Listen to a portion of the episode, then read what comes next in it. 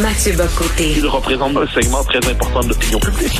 Richard Martineau. Tu vis sur quelle planète? La rencontre. Je regarde ça et là, je me dis, mais c'est de la comédie. C'est hallucinant. La rencontre. Bocoté. Martineau. Mathieu Bocoté, je sais pas si tu te souviens des fameux sketchs de Yvon Deschamps, le boss. Euh, Yvon, Yvon Deschamps faisait un petit travailleur un peu naïf qui était tout content que le boss l'invite à son party. Il disait, mon boss, il m'a invité à son party, il est fin.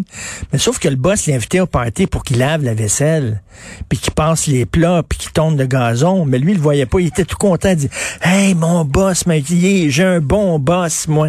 Ça, c'est les fédéralistes québécois. Ah ben oui, absolument. Moi, je trouve ça absolument fascinant en ce moment. C'est que là, le, le, le mépris à l'endroit du Québec n'a jamais été aussi ouvert. La contestation de la légitimité même de la loi 21 et de notre droit d'agir sur des questions qui touchent à notre identité collective, qui touchent aussi à la langue française, qui est le noyau de notre identité nationale, eh c'est notre légitimité même qui est contestée. Et qu'est-ce qu'on voit en ce moment? On voit les, euh, les, les fédéralistes stipendiés, c'est-à-dire les mercenaires du régime, qui sont quelquefois des commentateurs, qui sont quelquefois des éditorialistes, qui sont souvent des journalistes. Et leur principale fonction dans le débat public, c'est de nous expliquer que rien n'est jamais grave. Rien, ou si c'est grave, c'est que c'est, une dérive, c'est une anecdote, c'est pas important, faut pas généraliser, faut pas aller trop loin, et ainsi de suite. Et moi, c'est ce que j'appelle, de ce point de vue, c'est le bois mort de l'intelligentsia au Québec. C'est le bois mort de notre commentariat, c'est le bois mort de notre classe médiatique et politique. Ce sont des gens qui, intellectuellement, finalement, mettent leurs capacités, qui sont quelquefois réelles, au service de la légitimation de l'ordre fédéral. Moi, je dis pas qu'on doit tout être d'accord. On peut être souverainiste, fédéraliste, de gauche, de droite, qu'importe. Mais à partir d'un certain seuil, où on a décidé finalement de normaliser chaque agression contre le Québec, de dire que ceux qui nomment cette agression sont en effet des nationalistes belliqueux, identitaires, gna, gna, gna. Eh ben, euh, ces gens-là, je crois, sont véritablement aujourd'hui dans une logique de déloyauté nationale. Et effectivement, ils vont se faire une fierté jusqu'à la fin des temps de se faire dire qu'ils sont donc bien tolérants, puis ils sont donc bien ouverts, puis c'est donc bien du bon monde d'être ouvert comme ça. Et pendant ce temps-là, ils vont regarder les autres, les nationalistes québécois, ils vont dire ça, sont pas ouverts, puis ils vont être tellement fiers. Puis quand ils vont se faire dire à la fin merci, c'est le petit merci dans la conversation en anglais, ah ben ils vont sentir qu'en plus on les respecte dans leur identité. Ah ouais, ça, je trouve ça assez triste. C'est aussi pathétique en fait. Quand John Wong nous crache au visage, on dit oui, mais elle, parle pas au nom du Canada, elle parle en son nom personnel.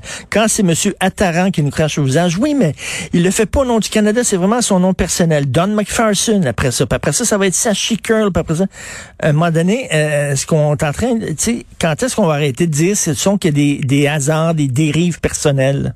Ben, quand c'est le consortium qui décide que la question posée est légitime, euh, qui est une question qui fait le procès du Québec, bon, moi, j'en reviens toujours pas.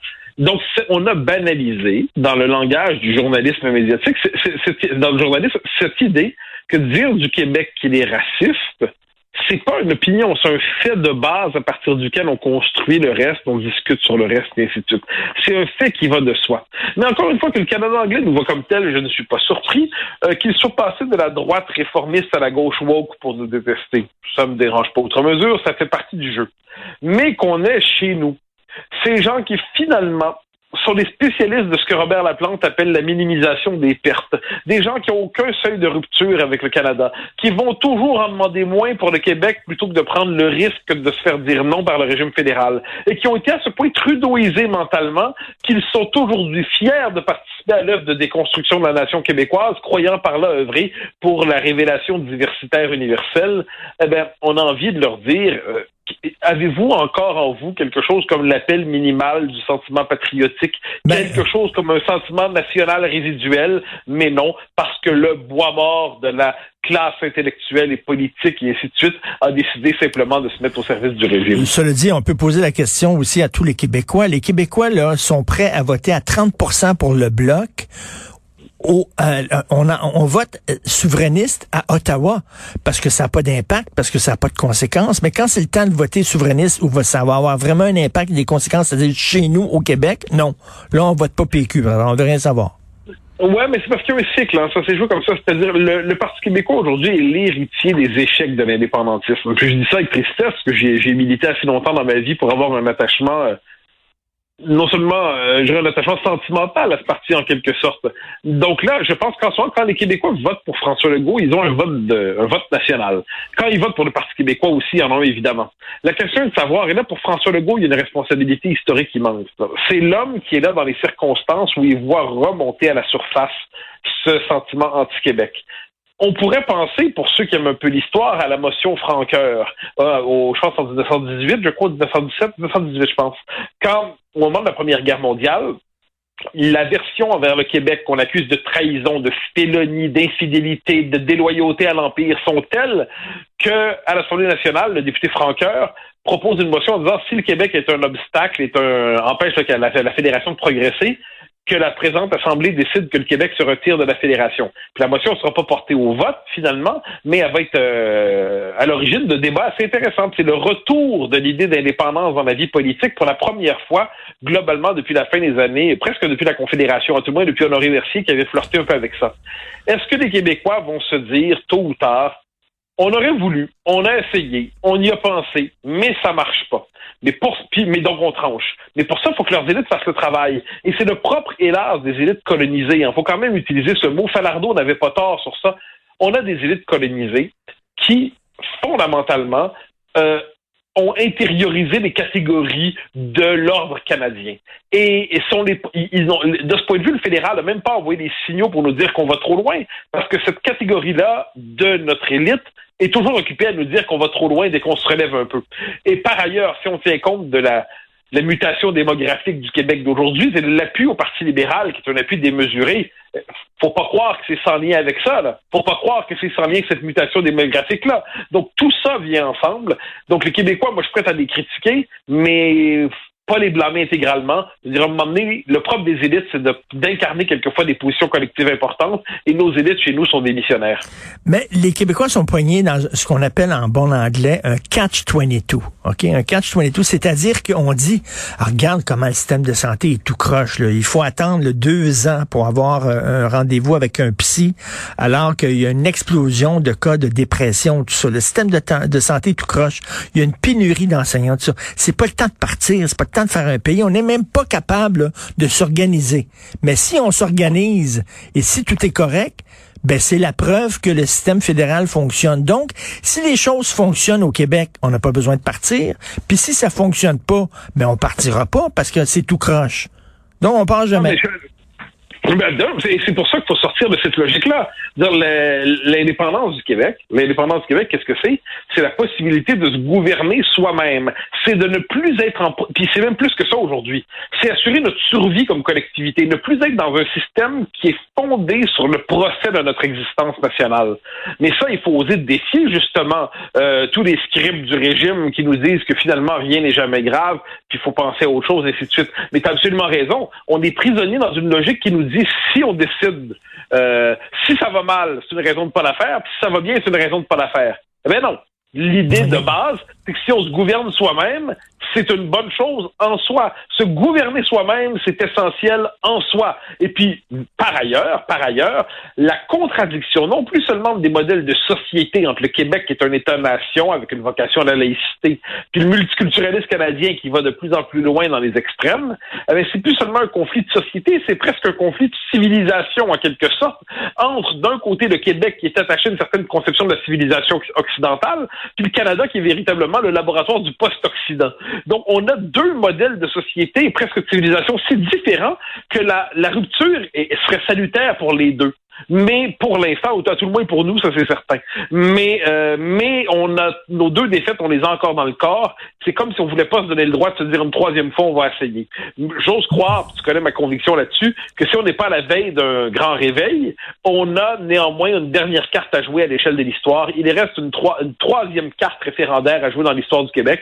J'espère que François Legault va porter d'une manière ou de l'autre ce destin-là, qu'il va contribuer à réconcilier les Québécois avec l'indépendance.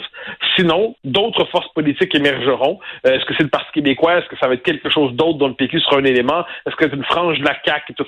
Ça reste à voir. Mais ce qui est certain, c'est qu'on peut pas. La situation présente est intolérable et on peut pas se contenter d'un nationalisme en parole pour dire que ça n'a pas d'allure. Écoute, tu sais que bon, Sophie est allée à l'hôpital général juif euh, de Montréal, puis elle a écrit qu'elle était vraiment fâchée. Alors, tu sais, il a fallu qu'elle se batte pour avoir des soins euh, dans sa langue. Et là, il y a des gens qui ont écrit en disant, ben quoi, t'aurais préféré être mal soigné en français, comme si c'était fait par des francophones, ça aurait été mal fait. Euh, tu avais, le choix entre te faire soigner en anglais, mais bien soigné, ou te faire soigner en français, mais mal soigné. Et là, Sophie, elle répond, elle dit, ben, c'est-tu possible de dire, je voudrais être bien soigné et dans ma langue? Oui, c'est surtout, est-ce que c'est possible au Québec de considérer que se faire soigner en français va de soi? Va de soi. Euh, mais, mais ça, c'est le, propre d'un peuple colonisé, c'est-à-dire que de toujours croire que l'autre est porteur d'une supériorité intrinsèque. Et aussi, il faut pas l'oublier, d'une partie de nos néo-rhodésiens de Montréal, hein, des, des, néo-rhodésiens qui nous disent, eh ben, euh, finalement, ben, dès que vous affirmez une défense de votre identité ou de votre langue, ben, vous êtes des racistes. Alors, c'est quand même génial. Hein. Le Canada a trouvé le moyen de faire de l'antiracisme un instrument de diabolisation de l'existence même du peuple québécois. Euh, c'est quand même, à l'échelle de l'histoire, c'est quand même pas mal. Mais non, c'est le propre du petit peuple. On se dit, ah, ben, notre langue, elle va, va pas jusqu'à l'excellence. Ah, notre langue, en gros, notre langue, c'est faite pour être capable de soigner les, je sais pas, so soigner les verrues, là, mais plus ça devient grave, plus il faut, faut, que ça se passe en anglais. Il y a quelque chose là-dedans qui est euh, d'une tristesse infinie. Ça nous montre les plaies dans l'âme collective de, de, ce qu'on appelait autrefois la conquête. Et en, en, terminant, parlant de langue, en terminant là, euh, donc euh, le corps des cégepiens euh, ne maîtrise pas leur langue, donc on va leur permettre, on, voudrait leur permettre d'utiliser un logiciel de correction antidote dans les examens. Et attends une minute, attends une minute, la ministre McCann ministre de l'Éducation supérieure, trouve que c'est une bonne idée. C'est absurde, c'est absurde, c'est absurde, c'est absurde, c'est absurde. Je dirais, à un moment donné, il faut être sérieux. Dire, la maîtrise de la langue, c'est pas, c'est pas un détail, c'est pas, c'est, pas accessoire. Puis là, de dire finalement qu'on peut se passer la maîtrise de la langue parce qu'Antidote va s'en charger, c'est absurde. Puis Antidote, en plus, règle pas tous les problèmes, quoi qu'on en dise. Parce qu'à un moment donné, il faut être capable d'écrire clairement, de penser clairement, sans cette espèce de béquille de support permanent d'une manière ou de l'autre. Bon, mais ça, on voit, c'est une certaine idée de l'éducation qui s'est décomposée et qui est portée malheureusement par Mme McCann. Oui, mais ça, c'est ça, quand, quand il est question de la langue, la faiblesse de notre langue, la fragilité de notre langue, des fois, on, pointe du doigt euh, les anglophones, les allophones, mais regarde, regarde-nous, on n'arrête pas de baisser la barre, baisser la barre. Ah, mais ça, c'est notre côté ticoun. Ça, on est parfaitement capable d'être ticoun par nous-mêmes, je le dis, mais j'ose croire que ça, c'est une faille que nous pourrons surmonter. je l'espère. Merci Mathieu, bonne journée à demain. Bonne journée,